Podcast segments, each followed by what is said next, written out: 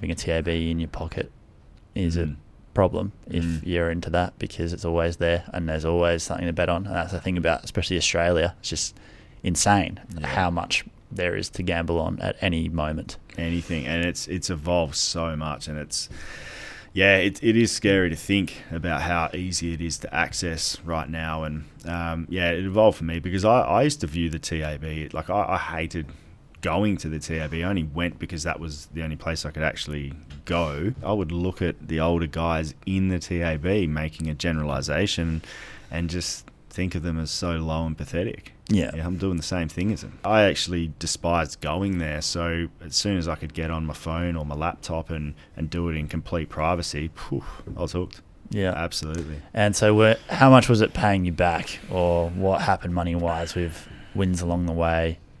Yeah. Or were there times you remember where you know you had a big peak and you're like, all right, this is it, and then fucked it up again, or Not really. No. I, I had I had systems in my head. Like I've I've, I've been like I'm very um, very logical in a sense, which is Mm. crazy to think about how much logic I put into to this. But I had strategies where I would start with fifty, and I would I would bet on something that was a dollar two live that was about to finish, and I would keep rolling it and Yeah. compounding it. And I had these theories that I was going to make two million dollars in or hundred bets or two hundred bets or whatever it worked out to be. Mm. I would, you know, fuck up after bet three or four because I would start to try and Get confidence, accumulate ahead. quicker. Yeah. And then I would just go, oh, no, I, I got away from my, my um, strategy. I, I broke away from it. So I'd make excuses about why I was losing, but it's betting on things like there's a chance you're going to lose. The good chance, yeah. So, yeah, I just got, I just had so much belief that I could be a millionaire from this. I think people who never gambled will say like, "Oh, you know, you never win. Why would you do it?" Mm. But well, that's largely true. The fact is, every gambler knows you can win, Mm. and that you're only ever one win away from it potentially being life changing or changing your situation. Mm. If you got that thought in your head, it's very hard to get away from that. If you never won, then it would be all good Mm. because you, you would know that you're never going to win. But Yeah. if you have some experience with that, you know, well, uh, actually, it is possible. And then that can be like Mm. A little worm in your brain. Yeah, I think there's a couple of couple of points to that, and one is back then I thought it was about the money. I thought it was about trying to get the you know the the riches and the, the fancy car and the house and all of that. Mm. I thought that that's what it was about.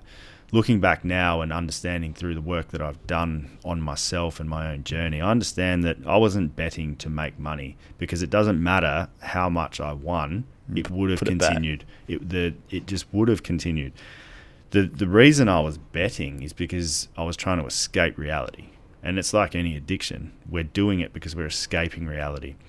It it started, as we said, with the environment that I was in, and I was betting because other people around me were betting, but I'm still using that as an excuse. I then dove into it because I wanted to uh, get myself out of a stressful environment that I may have been in that day, and that was my way to escape reality. How did you justify it to yourself in your head through Oh. those years? Or what would that voice in your head say? Oh man, so many things, and like it was a constant cycle. It was a, a cycle between hating myself for for letting people down around me, for letting myself down, um, but then to escape that pain, to escape that reality, and to escape that hurt and guilt that I had And to maybe instantly fix it. And yeah, to, to instantly try to fix that, it was let's go and gamble again. You know, let's put in that other 50 bucks. So it was only the points where I didn't have access to anything that it actually came to me that, well, I can't continue to do this. I need to go talk to someone and get some help. Hmm.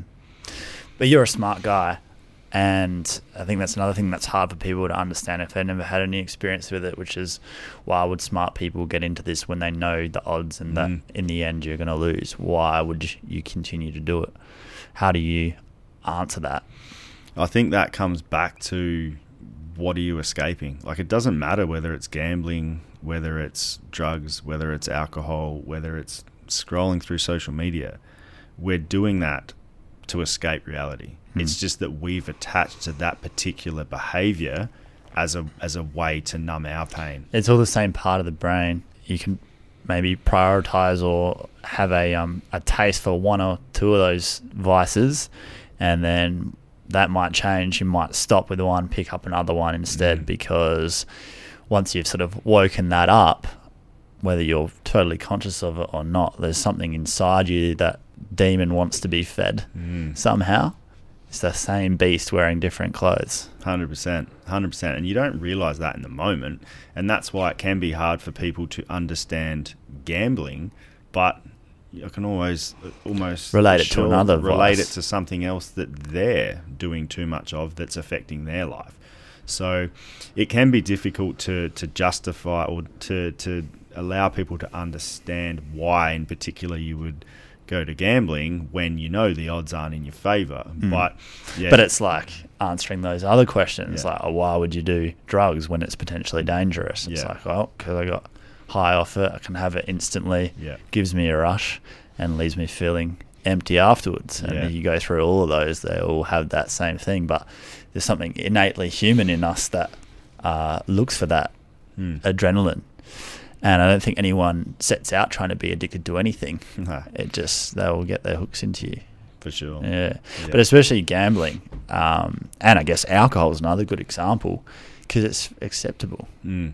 to a degree. It's everywhere. You know, it- like the advertising is insane Mm. on TV, and you just can't go anywhere without seeing it. You can't watch any sport game without it being on the court or on the Mm. field or having halftime, like you know, which reinforces to people this is this is what you should be doing, or it's Mm. all right, or it's not an issue. And we're not saying that any, everyone who has a punt has an issue, Mm. you know, because that's that's not the case either. But we're not saying everyone who has a drink has an issue either. Mm. But these things are in our culture, in our face, and saying like this is a an Aussie thing to do. It's all good.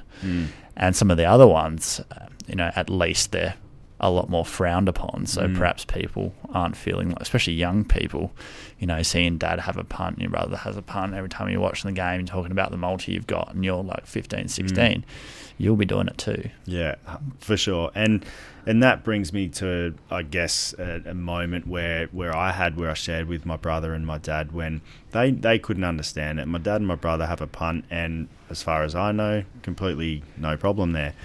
But we had a discussion one day where um, it was it was brought up to me like I was I was getting triggered at the time whenever it was getting told. So I shared with them, you know, to support me, it'd be great if you didn't talk about gambling or what you're betting on in front of me. And not long after, Dad did just you know wasn't aware of it, but did it. And I brought that up to my brother when I was having a coffee with him, and his his reaction to me at that point was, "Well, you've got to get used to it because it is everywhere." And I'm completely uh, understanding and aware of that. But my response was, "Well, let's consider I was addicted to heroin. Would you talk about heroin and heroin use in front of me?" And his response was, "Is well, it's completely different." And and that's where for me there's a lot of and this is like my brother and my dad they only know what they know. So you know the tools that they've got are the tools that they've got. But this is where it comes back to education in society around you know if someone's if that's someone's way of support by not talking about it understand that. But also we've got to understand how big of a problem as you mentioned like gambling advertising is everywhere. You can't watch sport without seeing odds or without a, a celebrity giving you advice essentially on what you should bet on so it's extremely difficult for people to break away I from mean, one of the habit. bookies is the official partner of the AFL. yeah like you know which is these are are organizations that young men in particular look to for for guidance and leadership Mm. and those uh, organizations are saying yeah we not only think this is all right we Mm. fully endorse it we raised the question why is there so much um, like why why are you still continuing with that relationship with that agency and the response was well there's so much money until there's a major problem why would we uh, cut them Mm. so it's the hard thing is is to determine how much of a problem problem gambling is Mm. And then, yeah, it's a hard argument to make to say that it should be stopped Mm. as well, because again, you can go to alcohol and say, well, uh, alcohol does a lot of damage, also brings in a lot of money. Are we Mm. going to stop doing that? mm. You know, and does someone who has a problem with gambling have the same problem with alcohol? And how do you argue one's worse than the other? It's Yeah. a tough one.